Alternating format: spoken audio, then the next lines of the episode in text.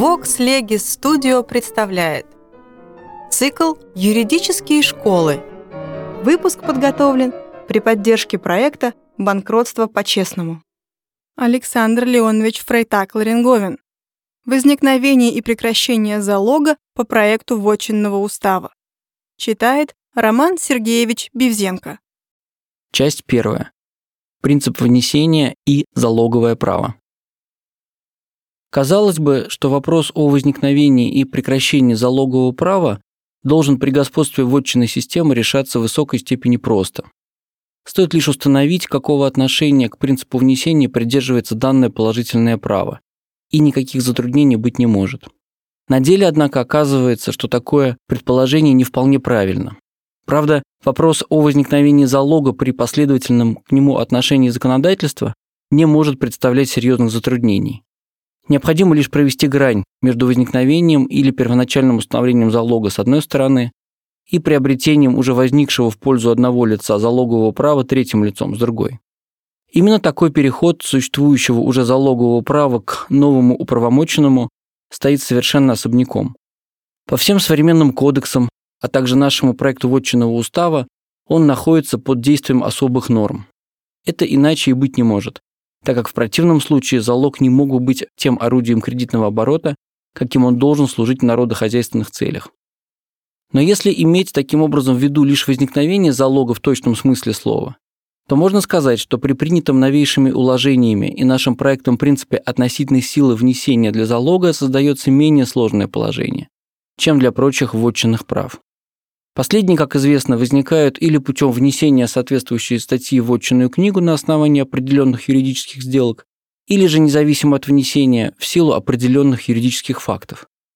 Что же касается залога, то благодаря принципиальному отказу современных законодательств от легальной ипотеки, по отношению к нему принцип внесения может и должен проявляться с абсолютной силой.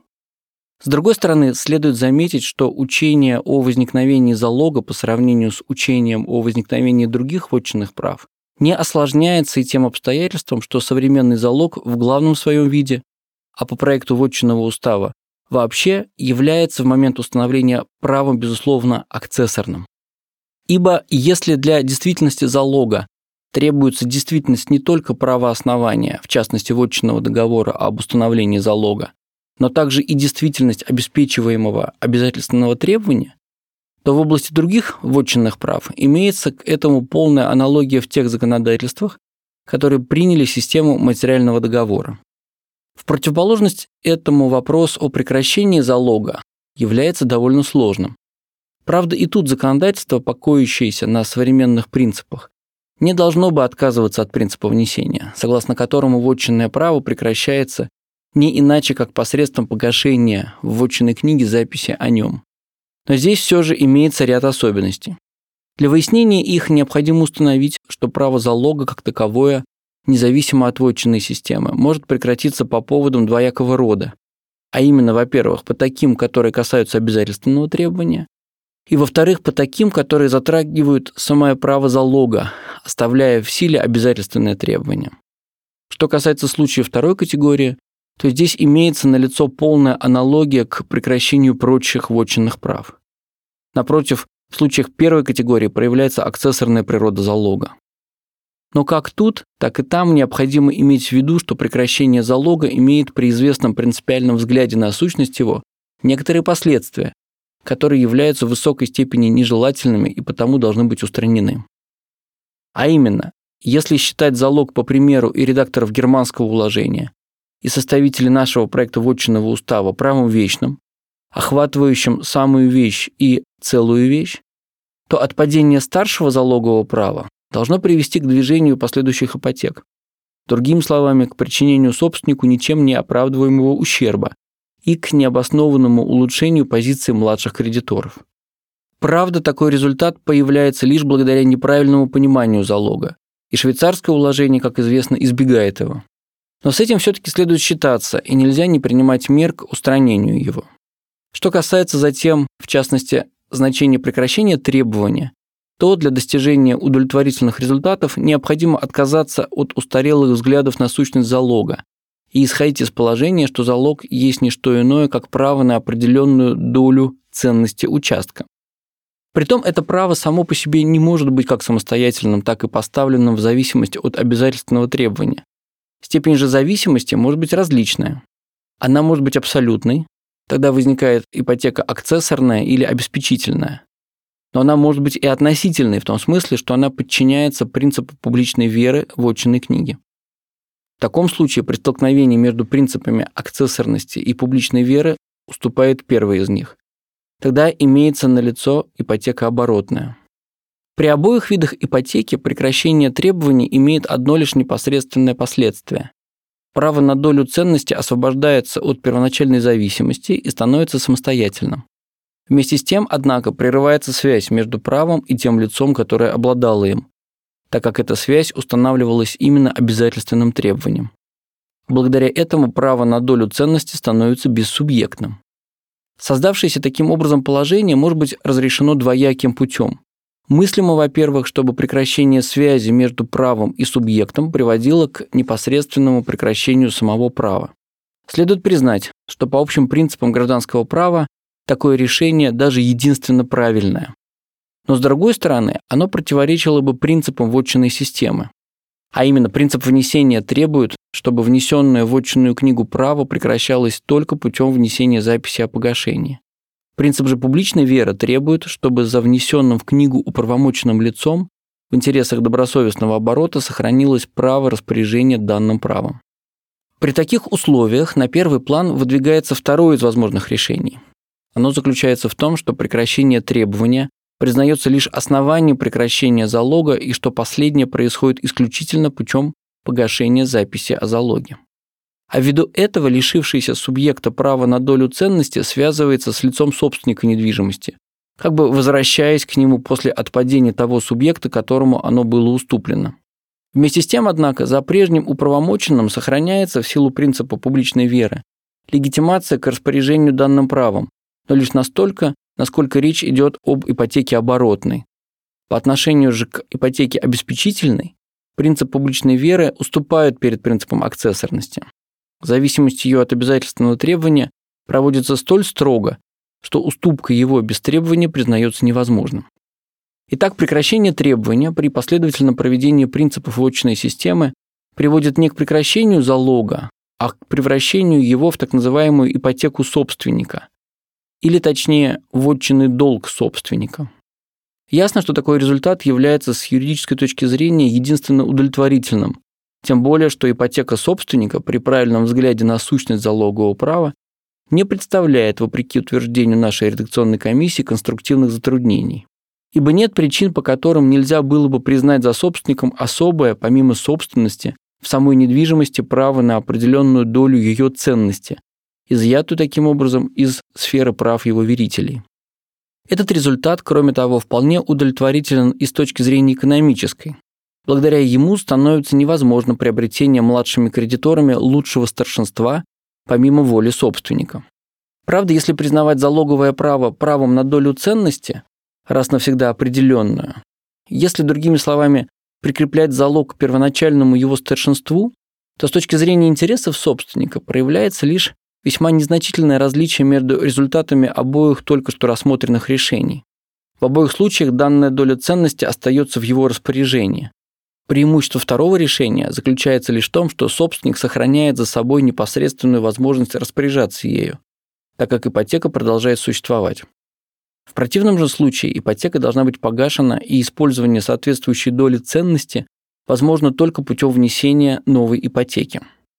По этому поводу, правда, нельзя не заметить тотчас же, что признание непосредственного прекращения залога вследствие прекращения требования, с одной стороны, и прикрепление залога к определенному старшинству с другой, представляет собой явления, характерные для весьма далеких друг от друга стадий развития залогового права. Поэтому они едва ли найдут место в одном и том же законодательстве. Если так решается вопрос о значении прекращения обязательственного требования, то по отношению к юридическим фактам, касающимся непосредственно залогового права, также существует полная возможность к соблюдению принципа внесения. Одно лишь исключение является неизбежным, но вместе с тем и безвредным. Это случай гибели обремененной недвижимости. Тут перестает существовать самый объект права, благодаря чему не может не прекратиться и самое право. Разумеется, что этот случай не представляет особого практического интереса, но он все же должен быть упомянут ради полноты изложения. Напротив, другие, относящиеся сюда случаи, могут быть согласованы без затруднений с принципом внесения. В частности, нет причин, по которым публичная продажа недвижимости или вообще удовлетворение верителя путем продажи таких предметов, на которые простирает свою силу залог, должна была бы вызвать непосредственное прекращение залога. Напротив, и тут внесение статьи о погашении должно играть решающую роль. Что же касается случаев совпадения залога и права собственности в одном лице, а также отказа верителя от права залога без отказа от требования, то они представляют, очевидно, некоторую аналогию к случаям, в которых прекращается обязательственное требование. И тут равно в уважении принципа внесения, как для избежания нежелательных экономических последствий, необходимо признавать прекращение залога лишь последствием погашения о нем записи, между тем как совпадение и отказ могут иметь значение только правооснования погашения. Несколько особое положение следует признать за залогом, установленным на срок. Тут приходится признать прекращение залога в момент наступления срока, так как срок внесен в книгу, и прекращение, следовательно, происходит по самой книге. Запись о внесении тут исполняет одновременно функции записи о погашении. Особое же внесение статьи о погашении является желательным лишь в видах порядка и для избежания возможных недоразумений. В результате оказывается таким образом, что принцип внесения может быть проведен без сколько-нибудь серьезных затруднений также и по вопросу о прекращении залога. Остается лишь указать на то, что во всех случаях прекращения залога один формальный акт погашения приводит к достижению цели только при господстве в данном законодательстве принципа формальной силы внесения. Напротив, по законодательствам, требующим каузальности внесения, прекращение залога наступает лишь тогда, когда погашение опирается на действительное правооснование. Вместе с тем, само собой разумеется, что и статья о погашении, внесенная без права основания, и вследствие этого недействительная, находится под защитой публичной веры в отчинной книги и оказывает поэтому свое действие в пользу добросовестных третьих лиц. Как же относятся к проблеме возникновения и прекращения залога новейшие западноевропейские кодексы? Можно сказать, что она решается как швейцарским, так и германским уложением вполне удовлетворительно, благодаря последовательному проведению принципа внесения. Правда, что касается первого из них, то нельзя не отметить, что оно допускает в некоторых исключительных случаях возникновение легальной ипотеки, вовсе не подлежащей внесению в отчинную книгу. Но если оставить в стороне эти единичные отступления от принципа, то следует установить, что возникновение залога ставится принципиально в зависимости от внесения. Что же касается его прекращения, то швейцарское уложение высказывает категорично, что таковое происходит лишь вследствие погашения или полной гибели участка. Одно же прекращение требований никакой роли не играет. Оно является только основанием к погашению. Но собственник при том отнюдь не обязан требовать такового. Он, напротив, может оставить запись о залоге и уступить ипотеку другому лицу. Другими словами, залоговое право остается в силе и приобретается собственником. Правда, экономической необходимости в этом нет, так как движение последующих ипотек и в случае погашения не происходит, благодаря принятому швейцарским уложениям прикреплению залогового права к определенному старшинству.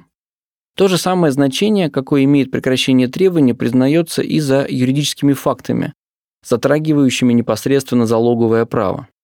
Само собой разумеется при этом, что как в том, так и в другом случае принцип публичной веры в отчинной книге остается в полной силе. Система германского уложения приводит, в общем, к тем же самым результатам. А именно, для возникновения ипотеки необходимо внесение соответствующей статьи в отчинную книгу для прекращения ее погашения. Прекращение же требования, совпадение в одном лице верителя и собственника, отказ верителя от ипотеки создает лишь основание к превращению залога в ипотеку или в отчинный долг собственника. Это относится равно к ипотеке оборотной, как к ипотеке обеспечительной с той лишь разницей, что в случае уступки после прекращения требования только первая из них приобретается под защитой публичной веры в отчинной книге, между тем как вторая к приобретателю не переходит, а остается ипотекой собственника. По вопросу же о последствиях погашения замечается расхождение между германским уложением и швейцарским. Первый из них исходит из воззрения на залог как на право вечное, простирающую свою силу на самую вещь, и притом на всю вещь. Благодаря этому погашение приводит к движению последующих ипотек. Таким образом, можно сказать, что в обоих новейших уложениях принципиально признается начало внесения, хотя и допускается незначительное от него отступление. Часть вторая. Возникновение залога по проекту Вотчинного устава. Параграф 1. Внесение статьи о залоге. Вопросу о возникновении залога посвящена прежде всего статья 47, гласящая, что залог приобретается со времени внесения обеспечиваемого имением требования в вотчинную книгу на основании договора или завещания, или же на основании судебного решения или распоряжения правительственного установления, либо земского, городского или общественного учреждения. К сожалению, необходимо заметить в первую голову, что редакция этой статьи является неудачной в трояком отношении. Здесь, во-первых, упоминается о внесении в вотчинную книгу требования. Уже по поводу проекта 1893 года, пользовавшегося тем же самым оборотом, было замечено, что вносится не обязательственное требование, а право залога. Это замечание сохраняет свое значение, разумеется, и в настоящее время. Ибо если в статье о залоге и указывается подробно обязательственное требование, то все же вносится не оно, а напротив возникающее в обеспечении его вотчинное право. Требование же сохраняет свой чисто обязательственный характер и уже по одному этому не может в силу статьи 1 вотчинного устава подлежать внесению в книгу. Второе возражение должно касаться термина «приобретается». Нельзя сказать, чтобы он был неправильным, но он недостаточно точен именно в данном случае. Дело в том, что речь идет не о приобретении вообще, а лишь о приобретении залога первым управомоченным, о возникновении или установлении его.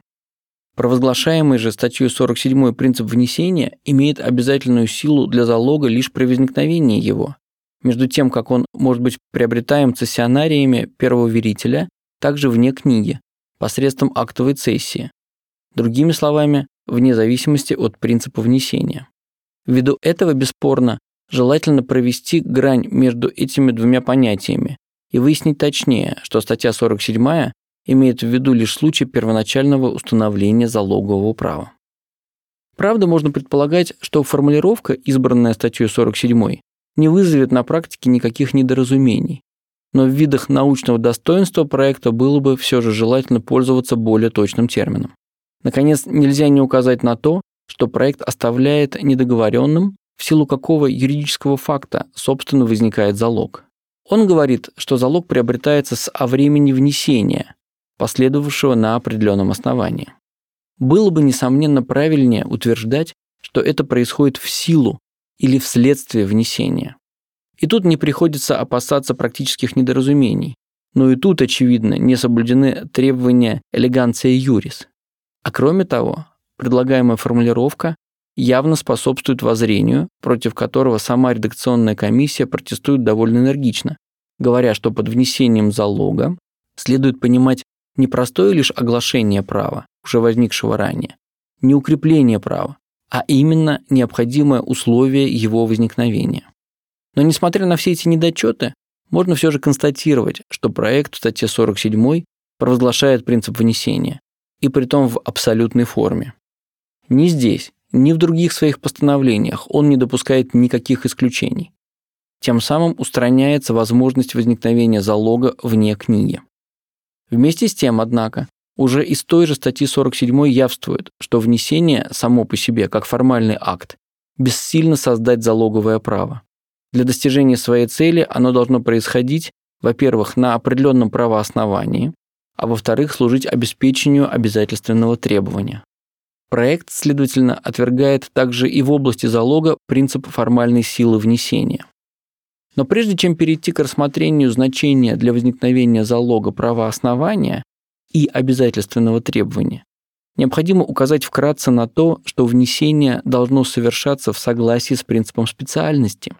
Правда, этот принцип имеет значение также и для других вотчинных прав, вследствие чего его нормировка должна бы быть отнесена к общей части проекта, носящей название «введение». Но с другой стороны, он важен в особенности для залогового права, и можно даже сказать, что он как в силу самой своей природы, так и по историческому своему развитию рассчитан прежде всего на него. А ввиду этого вполне понятно, если проект вотчинного устава особо предписывает его соблюдение именно по отношению к залогу. Статья 48 гласит, что залог может быть установлен только в определенной сумме и лишь на всем недвижимом имении, в том его составе, в каком оно значится по вотчинной книге, или на всей доле в имении, если имение принадлежит нескольким лицам на праве общей собственности. Таким образом, здесь выставляется начало специальности в том двояком смысле, в каковом оно признается современным вотчинным правом. Каждое вотчинное право должно иметь определенное содержание и определенный объем, и каждое право должно относиться к одной определенной недвижимости. По отношению к залогу интерес представляет прежде всего вопрос об объеме его, ввиду чего проект и требует установления его только в определенной сумме. О необходимости подобной нормы говорить не приходится, она ясна сама собой но столь же ясно, что несоблюдение ее приводит к недействительности внесенной статьи. Залога не в определенной сумме быть не может, и запись о нем должна считаться про нон-скрипта. Она подлежит поэтому уничтожению по распоряжению начальника вотчинного установления по собственной его инициативе, независимо от требования собственника или каких-либо других заинтересованных лиц. Однако современный оборот признает, как известно, особую форму ипотеки, ипотеку кредитную, сущность которой сводится к тому, что при внесении залога устанавливается сумма, в пределах коей отвечает недвижимость, между тем как объем действительной обремененности участка в каждый данный момент находится в зависимости от переменной величины обязательственного требования. На первый взгляд может показаться, будто этим нарушается принцип специальности – если же принять во внимание цель, ради которой выставляется начало специальности, то становится ясно, что в кредитном залоге не заключается никакого отступления от него.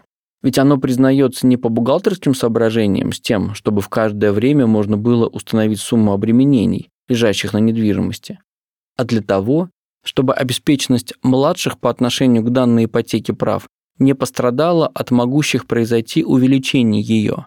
Другими словами, чтобы максимальная ценность предыдущих ипотек была величиной постоянной. А это вполне достигается установлением предельной суммы. Напротив, возможность, что действительная сумма требования будет ниже предельной, не нарушает ничьих интересов, оставляет совершенно незатронутыми те цели, ради которых провозглашается принцип специальности. Не больше затруднений представляет это начало в применении к недвижимости.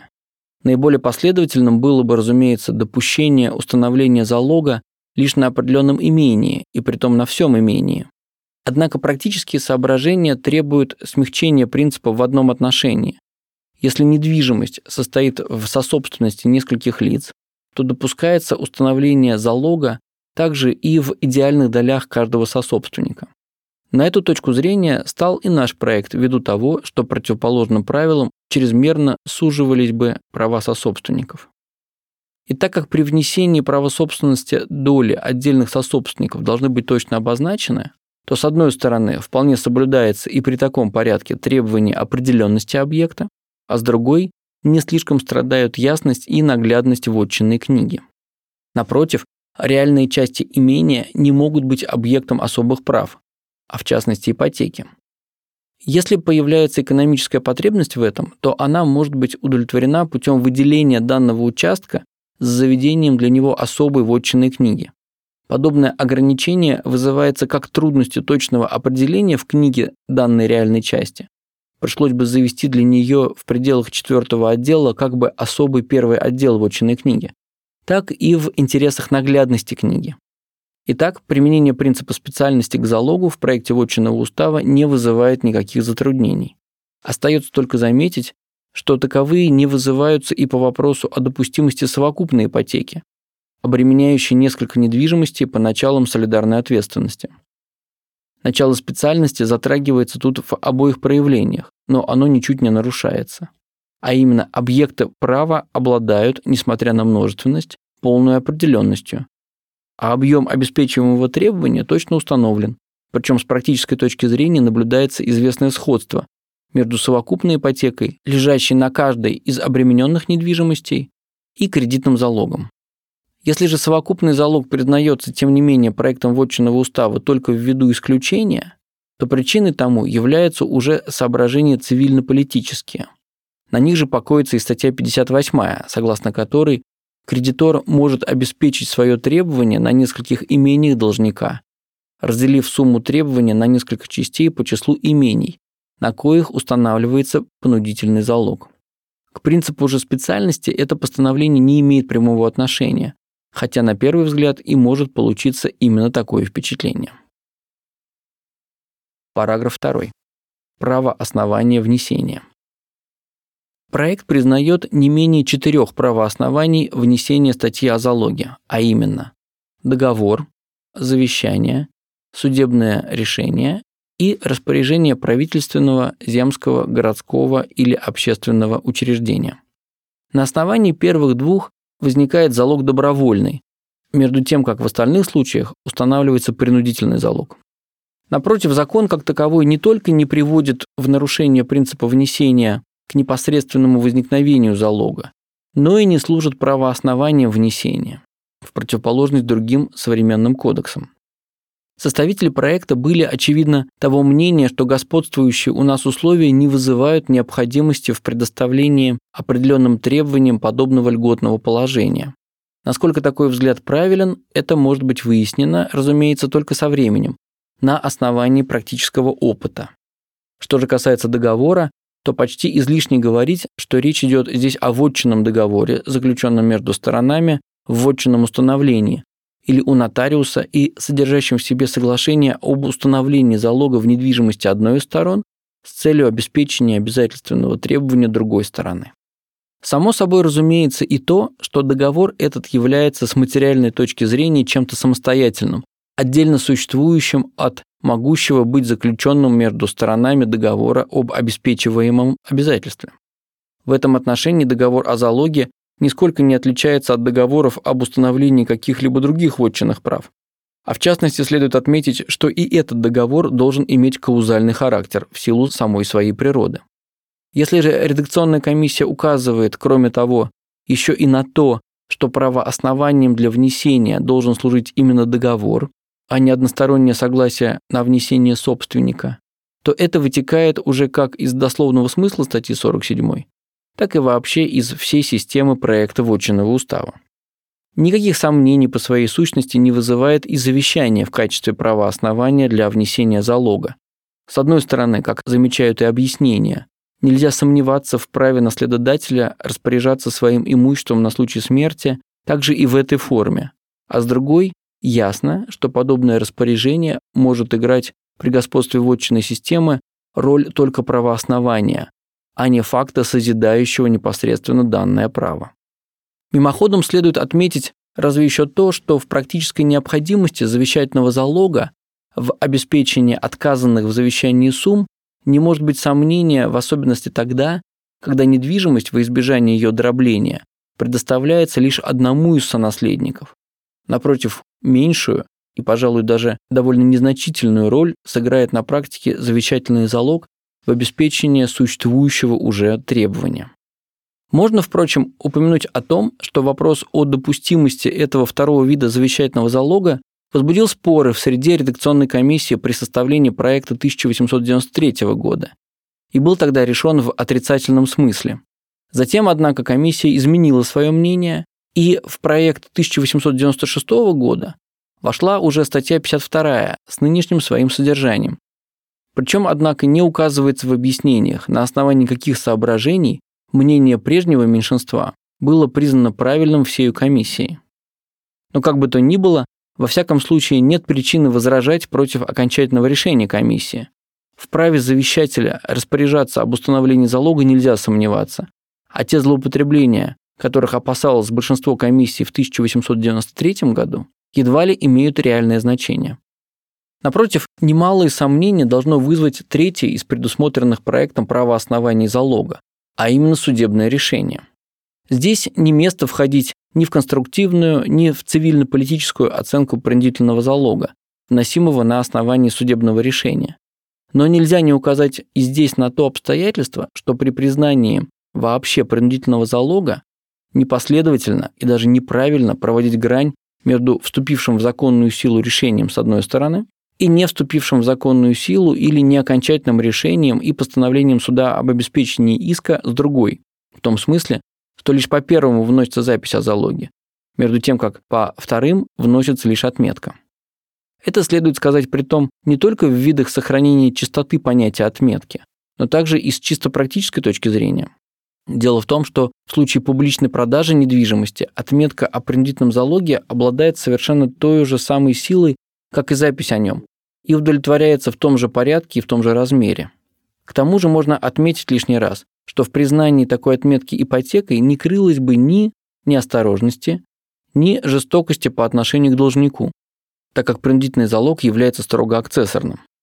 Никакого интереса с цивилистической точки зрения не представляет второй предусмотренный проектом вид принудительного залога. Залог, вносимый на основании распоряжения правительственных и других публично-правовых установлений. Тут решающую роль сыграли исключительно фискальные соображения. И остается только высказать сомнение, с одной стороны, в необходимости этого нового института, так как интересы фиска и без того достаточно обеспечены положениями вотчинного устава и положения о принудительном взыскании, а с другой – в обоснованности приравнивания распоряжений этих мест к вошедшим в законную силу судебным решениям, что касается этого, то по системе проекта следовало допускать внесение не записи, а лишь отметки, пока за собственником-должником остается право обжалования данных распоряжений. Редакционная комиссия, впрочем, излагая учение о правоосновании залога, высказывает мнение, что правооснованием следует понимать отдельное от самого требования права домогаться особого для этого требования обеспечения в виде установления залога. Это, конечно, неправильно. Правооснование никоим образом не есть право, а есть лишь юридический факт или совокупность юридических фактов, при наличии которых внесение в книгу приводит к возникновению залога. Но, разумеется, из правооснования может вытекать упоминаемое объяснениями право требовать внесения залога. При этом договор о залоге по конструкции проекта вотчинного устава сам по себе заключает в себе обращенное к вотчинному установлению требование внесения, между тем как по завещанию должно быть подано особое прошение, за исключением одного предусмотренного в проекте случая, когда распоряжение завещателя об установлении залога принимается в соображение вотчинным установлением экс-официо. Напротив, судебное решение как таковое не имеет никакого отношения к залогу. Оно приобретает его только вследствие предпринятия взыскателем определенных шагов. Наконец, распоряжение правительственного или другого присутствия может быть приравнено, скорее всего, к договору о залоге, так как в нем сливаются в одно и правооснование в тесном смысле этого слова, то есть установление наличности недоимки, и обращенное к вотчинному установлению требование внесения залога. По этому поводу редакционную комиссию выдвигается вопрос, подлежит ли право на внесение залога вытекающие из права основания уступки. Подобное право является бесспорно правом личным, не имеющим силы против третьих лиц, в частности против сингулярных правоприемников должника. Вместе с тем нельзя не считать его правом акцессорным, существующим ради определенного или определимого обязательственного требования и находящимся в строгой от него зависимости. В силу самой сущности дела немыслимо, чтобы за известным лицом признавалось право на внесение залога вне подобной зависимости, а поэтому и не может быть речи о самостоятельной уступке права на внесение, не говоря уже об уступке самого правоооснования. Другой вопрос, разумеется, переходит ли право на внесение залога к лицу, приобретшему обязательственное требование. На этот вопрос следует ответить очевидно утвердительно, если только между сторонами не оговорено противное.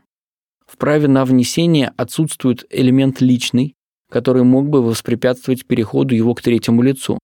И как акцессорное, оно должно разделять судьбу права главного.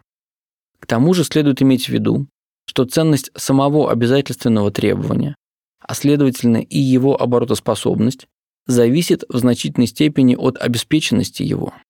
И при молчании по этому вопросу проекта вотчинного устава кажется вполне допустимым применять к нему по аналогии статью 85, признающую за ипотечным кредитором право уступать обеспеченное залогом требование и тем самым признающую переход вместе с требованием, обеспечивающего его залогового права. По мнению редакционной комиссии, этот вопрос имеет, впрочем, значение только по отношению к завещательному или принудительному залогу, не касаясь вовсе залога договорного, так как договоры о залоге, заключаемые по проектам 1893 и 1896 годов, исключительно в вотчинном установлении считаются окончательными.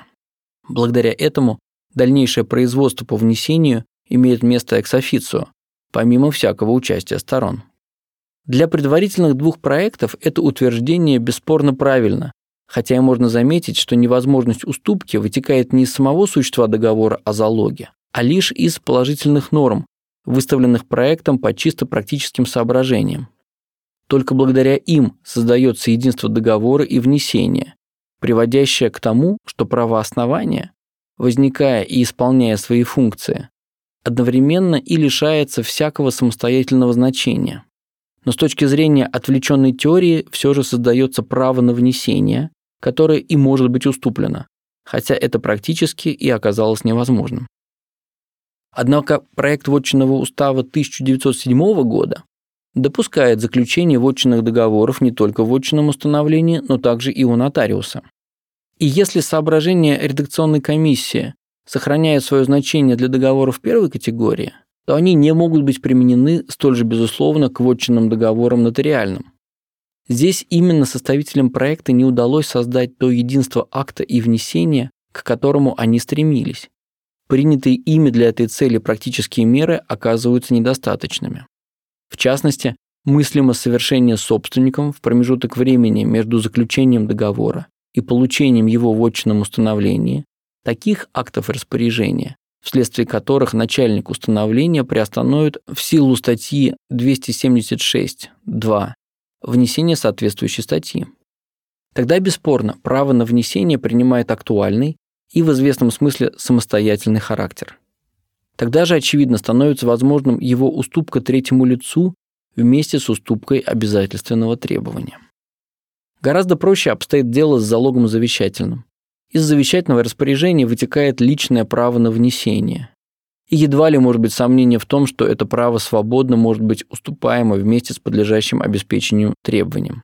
Что же касается роли судебного решения, или в частности исполнительного листа, то уже выше было указано на то, что исполнительный лист как таковой никакого отношения к залогу не имеет до подачи взыскателем соответствующего прошения в отчинное установление. До этого момента нельзя считать исполнительный лист правооснованием для залога. Он обладает вполне самостоятельным характером и может быть, как известно, свободно уступаем третьему лицу.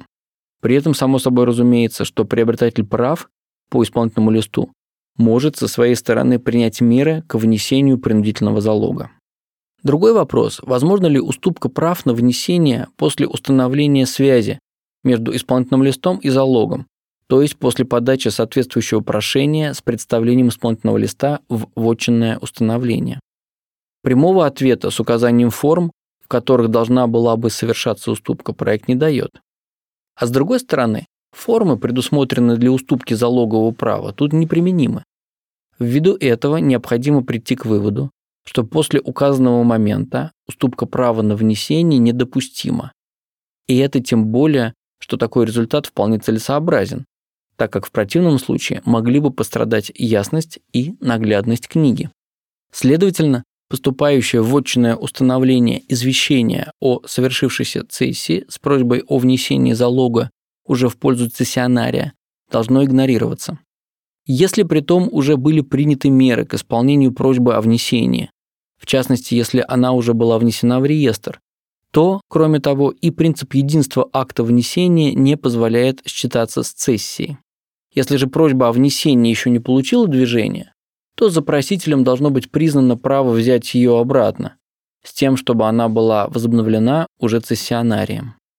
Кажется, что этот вопрос должен быть решен по постановлениям проекта именно так, вопреки утверждению объяснений, не вполне, впрочем, ясному. Можно прибавить, что и с точки зрения потребности оборота другое решение едва ли является необходимым или хотя бы желательным.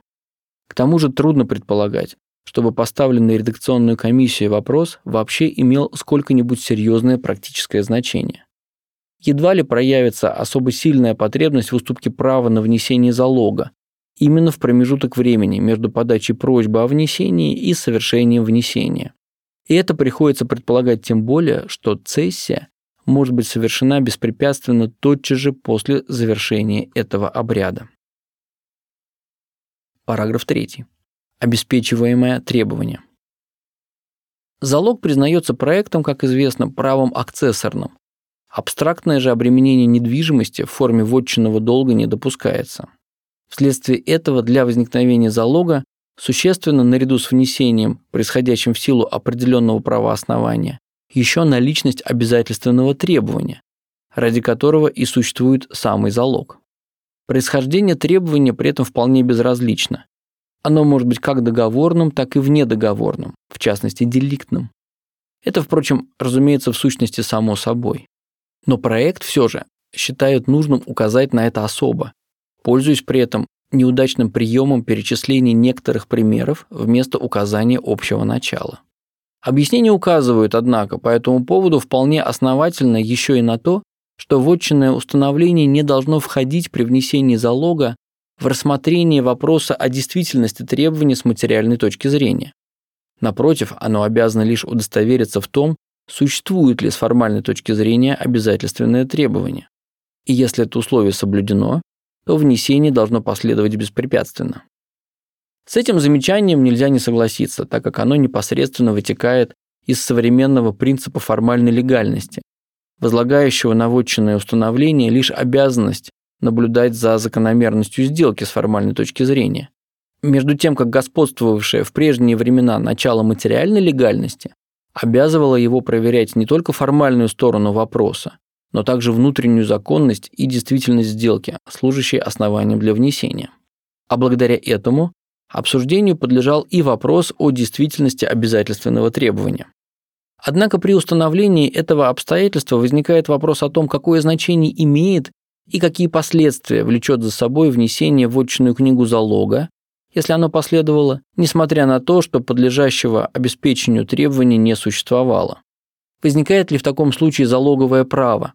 И какое при отрицательном ответе должно быть признано значение за внесенный в отчинную книгу статьей? На эти вопросы ни сам проект, ни материалы не дают прямого ответа. Между тем, их решение является необходимым. При выяснении этой проблемы следует провести грань между случаями двоякого рода. Мыслимо, во-первых, что обязательственное требование недействительно, и, во-вторых, что оно еще не существует, но что его возникновение в будущем предполагается. В этом втором случае будет налицо залог кредитный в обеспечении обязательства, могущего возникнуть лишь в будущем или могущего лишь в будущем достигнуть известной предельной суммы.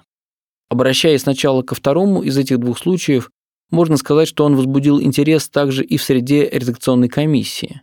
По поводу его объяснения замечают, что установление кредитного залога само по себе не порождает этого права в пользу кредитора. Залог в пользу кредитора возникает лишь с возникновением требования и лишь в пределах последнего. А при установлении требуется только наличность такого конкретного правоотношения, из коего данное требование может возникнуть. Но само собой разумеется, что возникший впоследствии залог пользуется старшинством по времени внесения. Нельзя сказать, чтобы формулировка выставляемых тут в объяснениях тезисов была особо удачна. Ясно, что нельзя утверждать, к тому же в одной и той же фразе, что залог установлен и что, тем не менее, не возникло в пользу кредитора залогового права. По системе нашего проекта, не признающего ипотеки собственника, это является непримиримым противоречием, так как залог может возникнуть только в пользу другого, кроме собственника, лица, а следовательно, в каждом данном случае только в пользу кредитора. Если же этого нет, то не может быть и залога. Несмотря на это, следует, однако, признать, что объяснения, в сущности, пользуются лишь неточной терминологией, но имеют в виду, хоть и бессознательно, нечто вполне правильное. А именно, нельзя не согласиться, что при данных условиях внесение записи о залоге не порождает в пользу кредитора залогового права. Но в таком случае не приходится и говорить об установлении залога. на лицо имеется лишь факт, что в книгу внесена запись о залоге. Однако до возникновения требования и приобретения залогового права кредитором запись это исполняет, как сознают и авторы объяснений, только одну функцию. Она сохраняет старшинство для имеющего возникнуть залога. Другими словами, она исполняет функции отметки о старшинстве, отличаясь от предусмотренной в проекте отметки о старшинстве лишь в одном отношении. Она уже не нуждается ни в каких дополнениях и приобретает полную силу записи, лишь только появляются материальные для этого условия. Ввиду этого остается признать, что и самый проект, и объяснения выражаются неточно, говоря, что залог вносится в обеспечение будущего требования. На самом деле в форме записи о залоге в вотчинную книгу вносится не что иное, как отметка о будущем залоге, обладающая несколько особым характером, но все же представляющую полную аналогию к отметке о сохранении старшинства.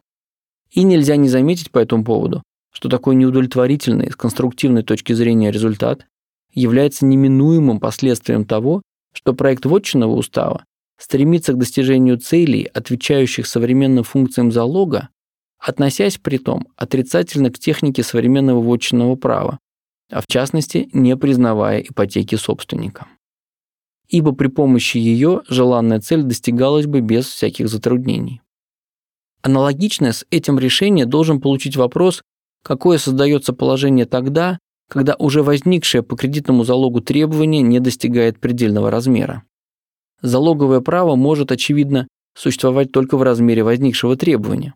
По отношению к излишку запись о залоге продолжает играть роль отметки для сохранения старшинства. Благодаря этому получается результат, что при переменном составе требования соответственно меняется и характер внесенной в очную книгу статьи. Это результат, разумеется, не особо удачный с конструктивной точки зрения, но он неизбежен при тех особенностях, которыми обладает наш проект. Впрочем, можно добавить, что подобный же, хотя и более удовлетворительный переменный характер свойственен записи о кредитном залоге также и по германскому праву. Здесь, однако, колебания происходят между ипотекой в пользу кредитора и ипотекой собственника. И внесенная в отчинную книгу статья все же неизменно сохраняет характер записи о залоге. Если обратиться затем к вопросу о том, какое значение и какие последствия имеет статья, внесенная в обеспечение недействительного требования, то необходимо признать прежде всего, что недействительность требования должна повлечь за собой недействительность записи. Собственник имеет, следовательно, право требовать ее погашения, если только недействительность не была покрыта публичной верой книги, до внесения в нее отметки о предъявлении собственником соответствующего иска. Это, очевидно, и отвечает воззрениям составителей проекта, не нашедшим, правда, в самом проекте выражения. Напротив, невозможно согласиться с мнением их, насколько оно касается последствий погашения, последовавшего ввиду недействительности требования. Это мнение сводится к тому, что погашенная запись признается несуществующей и не существовавшей. Это вытекает с полной ясностью из сказанного в объяснениях по поводу статьи о залоге, погашенной вследствие прекращения залогового права. Такая статья приобретает в силу статьи 108 значение отметки о предстоящем залоге. Что же касается статьи, погашенной ввиду недействительности требования, то редакционная комиссия прямо заявляет, что тут не может быть и речи о сохранении старшинства. Мотивировки столь решительно высказываемого мнения не дается. Между тем стоит представить себе последствия такого решения, чтобы понять его неправильность. Они еще сносны, если данный залог был единственным, тяготевшим на имении, или если он был последним. Тогда погашение его не производит изменения в правом положении. Но если в вотчинную книгу были внесены еще последующие залоги, то погашение приводит, разумеется, к повышению их. А благодаря этому кредиторы приобретают ничем не оправдываемую выгоду, собственник же терпит столь же необоснованный ущерб. И притом за кредиторами нельзя будет не признавать в случае абсолютной ничтожности требования право предъявлять со своей стороны иск о признании статьи о залоге недействительную. Таким образом, погашение может последовать даже помимо воли собственника. Можно, однако, констатировать, что воззрение комиссии о неприменимости в рассматриваемом случае статьи 108 в самом проекте не нашло выражения. Правда, она говорит, что по прекращении залогового права статья о залоге погашается в вотчинной книге по просьбе собственника. С погашением залога по вотчинной книге статья об этом залоге приобретает значение отметки о предстоящем залоге.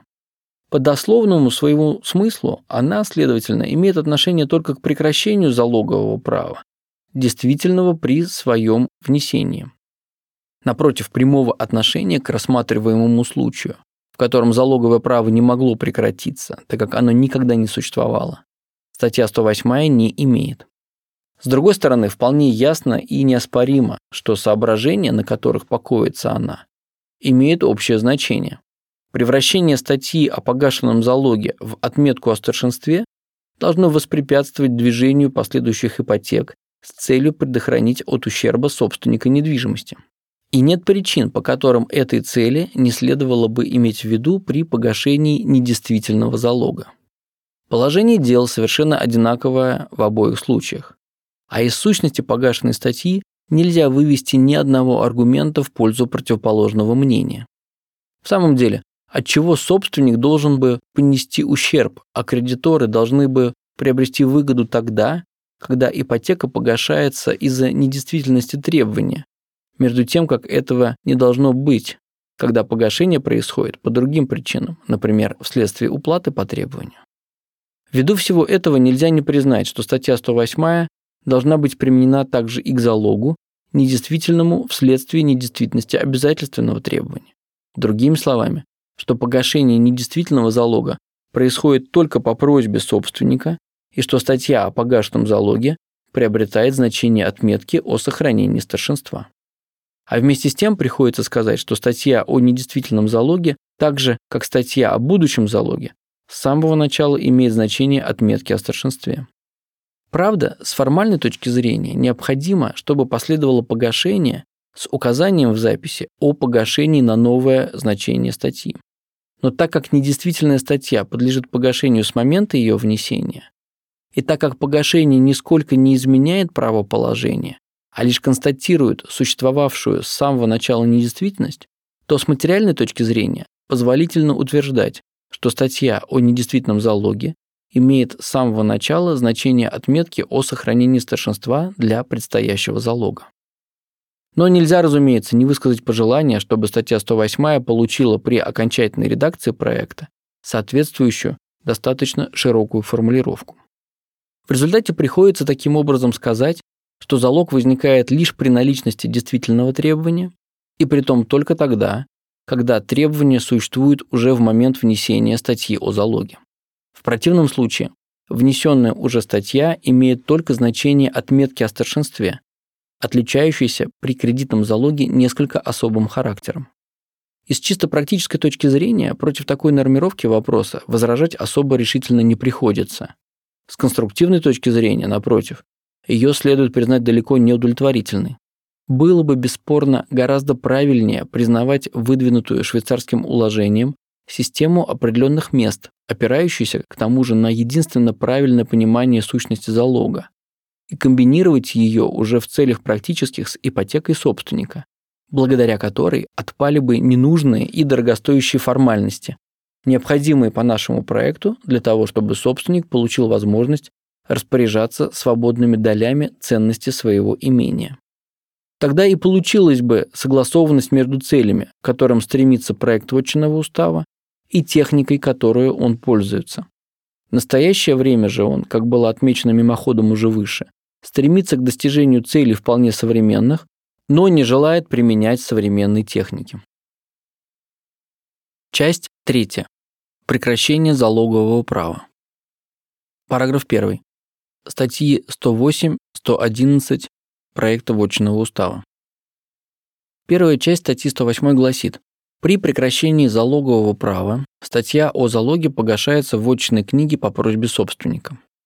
Это постановление основывается, как видно на первый взгляд, на воззрении, что понятие прекращения залога и погашения статьи о нем не совпадают, что, напротив, прекращение есть явление самостоятельное, и притом по времени предшествующее погашению, и служащее правооснованием последнего. Между тем, такая нормировка находится, очевидно, в противоречии с признаваемым в проекте принципом внесения. Из материалов к проекту явствует, что редакционная комиссия стала на такую точку зрения вполне сознательно. Она исходит из бесспорно правильного утверждения, что институт гласных вотчинных книг только тогда в состоянии отвечать вполне своему назначению, служить действительным основанием вотчинного оборота, когда не одно лишь установление вотчинных прав, но и прекращение их соединено с производством по книге подлежащей записи. Другими словами, принцип внесения должен найти применение также и к прекращению залогового права. Но уже в следующем затем абзаце объяснения допускают отступление от только что высказанной вполне правильной мысли. А именно тут запись о погашении сразу признается ничем иным, как средством оглашения прекращения залогового права. То есть погашение объявляется не фактором правоуничтожающим или имеющим вообще материальное значение, а лишь средством оглашения того события, которое произошло вне книги. И это, очевидно, равносильно отказу от принципа внесения. В самом деле, такой отказ далее высказывается уже с полной откровенностью. Выставляется утверждение, что существует принципиальное различие между условиями возникновения залога и прекращения его. По отношению к первому именно внесение играет роль необходимого условия. Погашение, напротив, по мнению редакционной комиссии, не составляет необходимого условия прекращения залогового права а благодаря этому залог почитается непосредственно прекратившимся при наступлении известного события, имеющего право прекращающее действие, хотя бы залог не был погашен по вотчинной книге. Запись же о прекращении имеет лишь весьма ограниченное значение. Она устраняет действие принципа публичной веры в вотчинной книге или, по терминологии объяснений, принципа бесповоротности. Таким образом, устранение начала внесения по отношению к прекращению залога вполне отвечает намерениям редакционной комиссии. Совершенно неясным остается только вопрос о том, на каком основании признается упоминаемое в объяснениях принципиальное различие между возникновением и прекращением залога. Констатируется лишь факт, имеющийся на лицо, по мнению комиссии. Но как бы то ни было, на изложенной только что мысли действительно построено учение проекта Вотчинного устава о прекращении залогового права. На ней покоится прежде всего статья 108, выражающая основное по всему этому вопросу правило. Ей не противоречат и остальные статьи. При этом статья 110 имеет назначение согласовать с принципом публичной веры постановление статьи 108. Необходимость принимать в этом отношении особые меры появляется, очевидно, вследствие того, что статья 108 допускает благодаря устранению принципа внесения разлад между книжным и материальным правом. А именно статья 110 постановляет, что собственник, не принявший мер к погашению прекратившегося залогового права, не может выставлять против третьего добросовестного и возмездного приобретателя возражений, основывающихся на факте прекращения. Ясно, что статья эта была бы совершенно излишня, если бы начало внесения было соблюдено. Но нельзя не прибавить, что она в сущности излишняя и при имеющихся в проекте постановлениях, так как общий принцип публичной веры в отчинной книге остается в силе, несмотря на статью 108. С другой стороны, правда, следует считаться с тем, что статья 108 вносит в этот вопрос немало неясности и может ввести в заблуждение практику.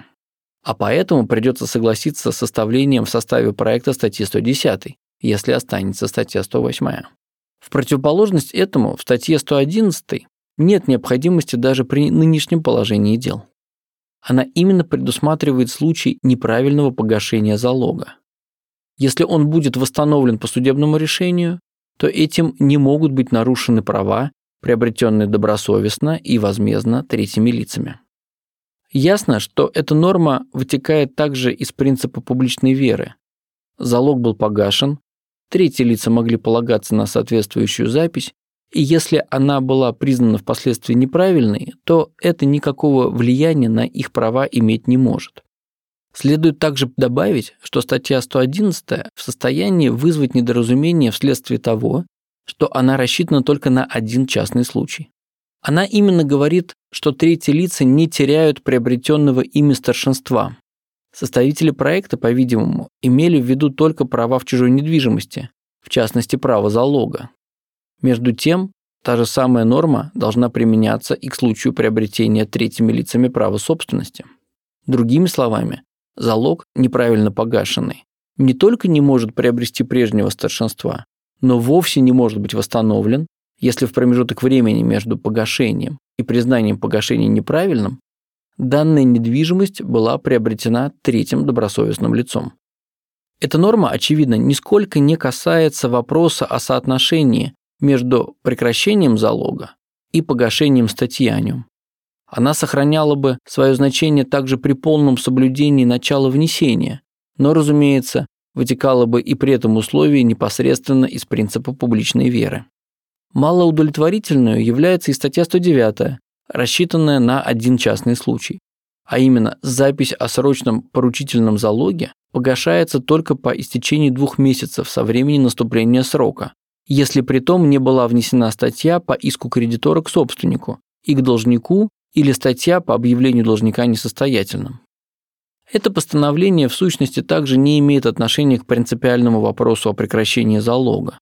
Оно сводится к тому, что срочный поручительный залог прекращается не в момент истечения срока, а на два месяца позднее. Вследствие этого и погашение не может последовать раньше. А при наличности известных условий, в частности в случае принятия кредитором определенных мер, залог сохраняет свое значение и дальше. Речь идет таким образом только об отсрочке прекращения, и проект совершенно напрасно выдвигает на первый план погашение, которое и тут остается лишь средством оглашения юридического факта, совершившегося вне вотчинной книги. В самом деле, сама редакционная комиссия приписывает статье 109 чисто практическое значение и оправдывает ее лишь практическими соображениями, сводящимися к тому, что без признания льготного срока веритель был бы лишен возможности осуществить свои права по залогу, в особенности тогда, когда совпадает срок истечения залога и срок возникновения права на иск по обязательственному требованию главному должнику. С этим едва ли можно согласиться. Стороны, очевидно, должны при установлении залога и определении срока рассчитать последний так, чтобы залог не оказался бесполезным. А закон, кажется, не имеет причин устанавливать льготный срок для верителя, не сумевшего позаботиться о своих собственных интересах. Можно, впрочем, прибавить, что редакционная комиссия, вероятно, права, если она утверждает, что введенный в статье 109 двухмесячный срок не нарушает ничьих интересов. Но это окажется правильным не ввиду его справедливости и краткости, как полагает комиссия, а потому что стороны будут учитывать его. Другими словами, статья 109 приведет к тому, что срочный поручительный залог будет устанавливаться на срок двумя месяцами менее продолжительный, чем то было бы при молчании об этом вопросе закона. Излишне говорить, что ввиду этого данная статья является совершенно излишней и свободно может быть исключена. Итак, оказывается, как было замечено уже выше, что основная мысль статьи 108 остается неприкосновенной, и что прочие нормы отделения 10 главы 4 проекта не вносят в нее никакой поправки. Залог прекращается самостоятельно, вне зависимости от вотчинной книги.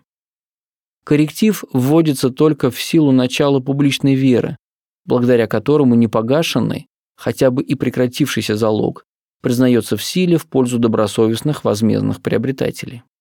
Сам проект не указывает тех оснований, по которым прекращается залоговое право. Лишь мимоходом упоминается в статье 110 о прекращении в силу платежа или иного основания. В объяснениях, напротив, говорится, что прекращение залога может быть последствием, во-первых, событий, касающихся требования, а во-вторых, событий, касающихся непосредственно залога и уничтожающих его, не затрагивая, однако, обязательственного требования. К событиям первой категории относятся, по мнению объяснений, факты, делающие требования недействительным с самого начала, и факты, уничтожающие дальнейшее его существование, то есть платеж, совпадение в одном лице кредитора и должника, зачет, отказ от требования, обновление последнего и тому подобное. Одним словом, все способы прекращения требований, известные общим началом обязательственного права. За исключением, впрочем, давности, так как последняя по силе статьи 7 проекта не распространяется на требования, обеспеченные залогом. Во всех случаях этой категории прекращение залога является неминуемым в силу акцессорного характера залога.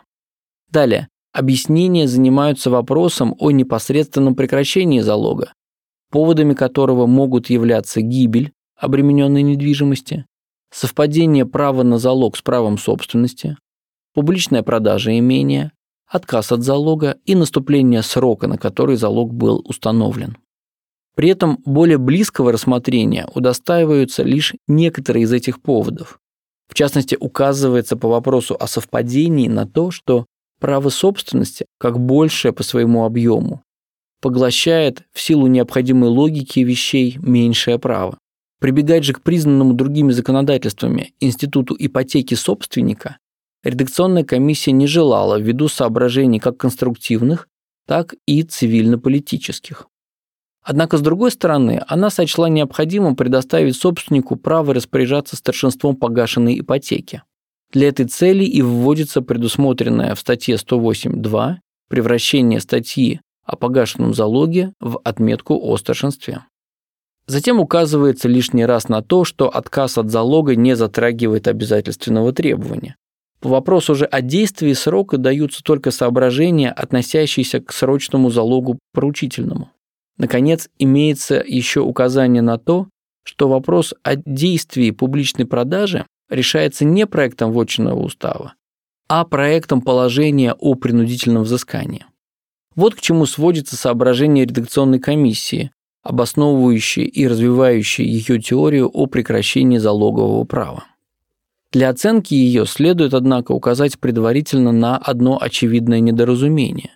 Оно заключается в том, что комиссия считает первоначальную недействительность требования поводом к прекращению залога. Это, разумеется, неправильно. При недействительности требования залога вовсе не возникает, и запись о нем недействительна с самого начала и подлежит погашению. Иной результат мог бы получиться только при признании формальной силы внесения. Таким образом, из поводов прекращения залога остаются только, во-первых, те, которые покоятся на прекращении требования, во-вторых, те, которые касаются непосредственно самого залога. Если рассматривать сначала последнее, то можно сказать, что никаких сомнений не возбуждает гибель недвижимости. Уничтожение объекта права однозначище с прекращением самого права. И так как, кроме того, неминуемым последствием гибели недвижимости является закрытие вотчинной книги, то тут и не грозит противоречие между книжным правом и материальным. Более сложное положение создается при публичной продаже. При принятой проектом положение о принудительном взыскании системе наименьшего предложения приходится с точки зрения судьбы ипотек делить их на две категории. На те, которые покрываются вырученной ценой, и на те, которые остаются неудовлетворенными. Последние погашаются при утверждении имения за покупщиком, между тем, как из первых погашаются лишь те, которые не остаются на имении. Оставаясь вполне на точке зрения, занимаемой составителями проекта, следует сказать, тем не менее, что прекращение залога может происходить только в момент погашения, так как лишь к этому моменту окончательно выясняется, которые из ипотек подлежат погашению и которые остаются на имении. Самый же акт продажи не может иметь в этом отношении решающего значения, уже ввиду того, что покупщику и кредитору предоставляется заключить условия об оставлении на имении долга даже тогда, когда последнее было заявлено требование об удовлетворении из вырученной суммы. Считать же подобное соглашение восстановлением уже прекратившегося залога нет никакого основания. А с другой стороны, нет основания и к проведению грани между покрытыми покупной ценой ипотеками и непокрытыми, в том смысле, чтобы лишь последние считались прекратившимися вследствие самой публичной продажи. Ввиду всего этого можно признать, что по вопросу о прекращении залога вследствие публичной продажи принцип внесения проводится с полной последовательностью. То же самое можно сказать и относительно отречения верителя от залога и наступления срока. При полном о них молчании проекта нельзя не считаться с тем, что срок залога внесен в отчинную книгу, благодаря чему в момент наступления срока из статьи о залоге явствует факт его прекращения. Следовательно, принцип вынесения вполне соблюден. И если, тем не менее, вносится еще особая статья о погашении, то это делается только ради порядка и для избежания недоразумений. Что же касается отказа от залога, то тут, очевидно, не может быть речи о непосредственном прекращении его. Отречение есть не что иное, как частное волеизъявление, и за ним никоим не может быть признана большая сила, чем за договором. Договор же, как известно, не оказывает по системе проекта непосредственного влияния на вотчинные права. Необходимо, напротив, чтобы он прошел через медиум внесения. А поэтому следует в силу элементарной логики признавать за отказом от залога значение лишь правоооснования для внесения статьи о погашении. Прекращение же залога может произойти лишь вследствие последнего. Напротив, затруднение вызывает вопрос о совпадении в одном лице собственности и залогового права. Сам проект хранит молчание и о нем, не давая даже косвенных указаний на то или иное решение.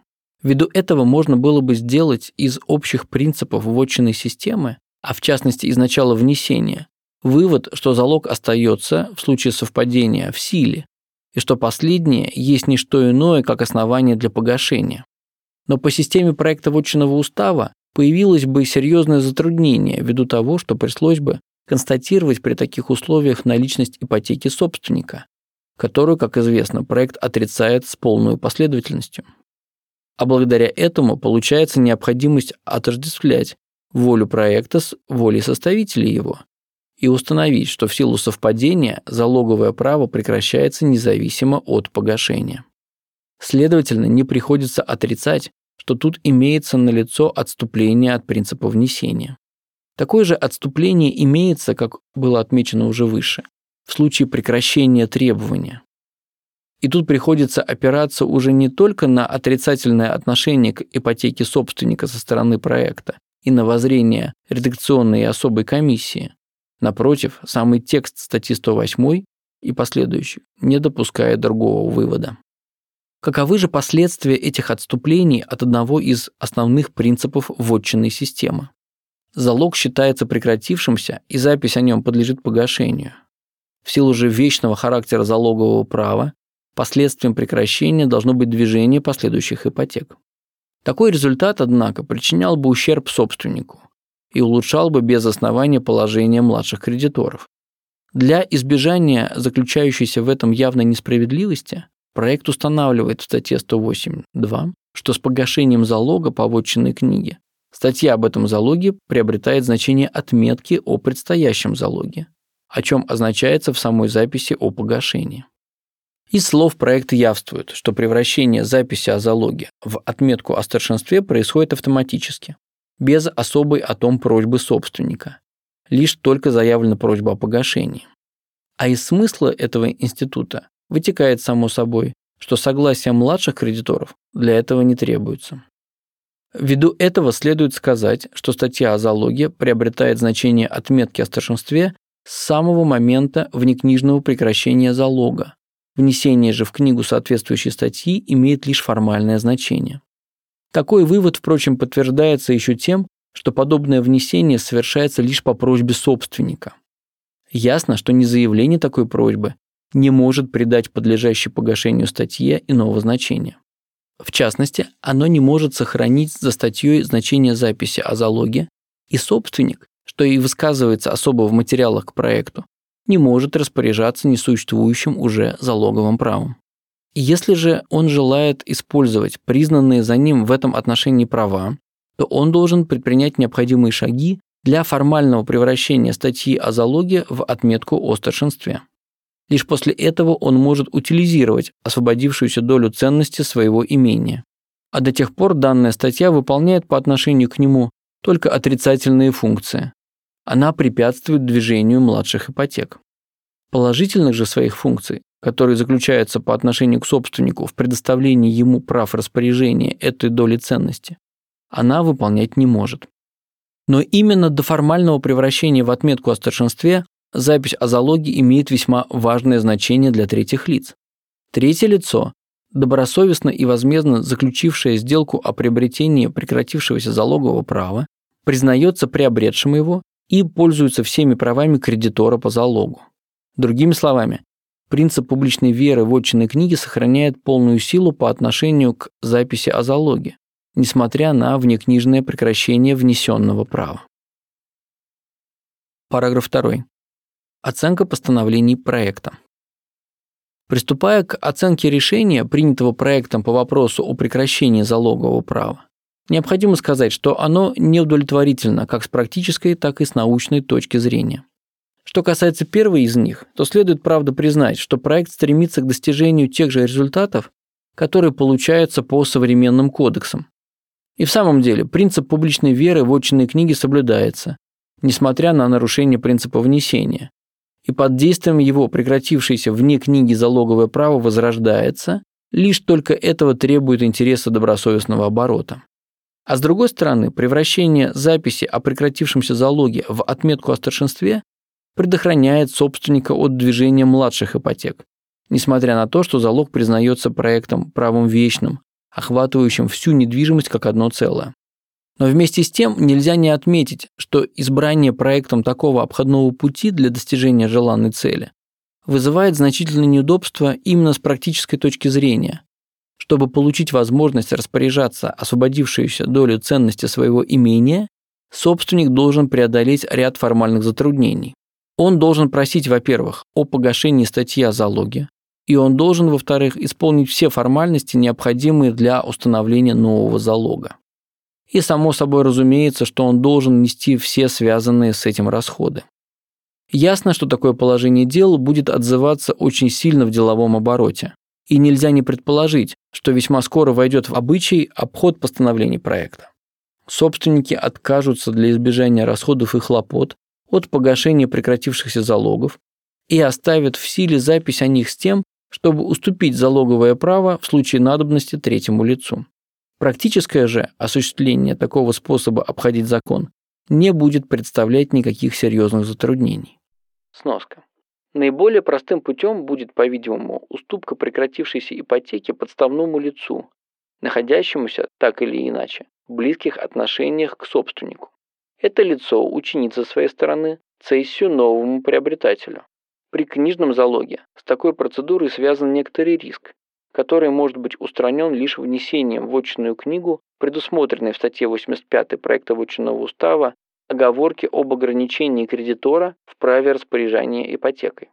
Вследствие этого пришлось бы вносить до использования ипотеки статью о погашении этого ограничения. Другими словами, при книжной ипотеке пришлось бы исполнить довольно тягостные формальности.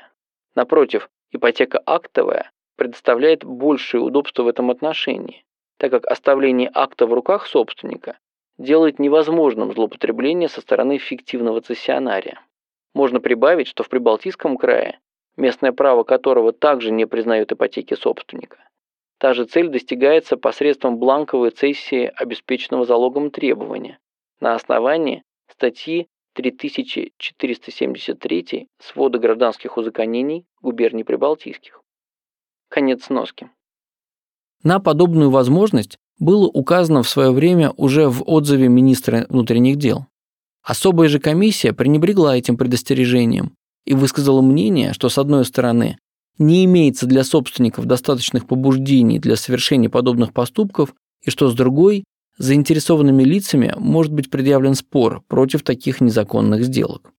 Кажется, что опыт поземельного оборота в России доказал в достаточной мере, что желание избежать расходов и хлопот является весьма сильным стимулом для совершения обхода закона.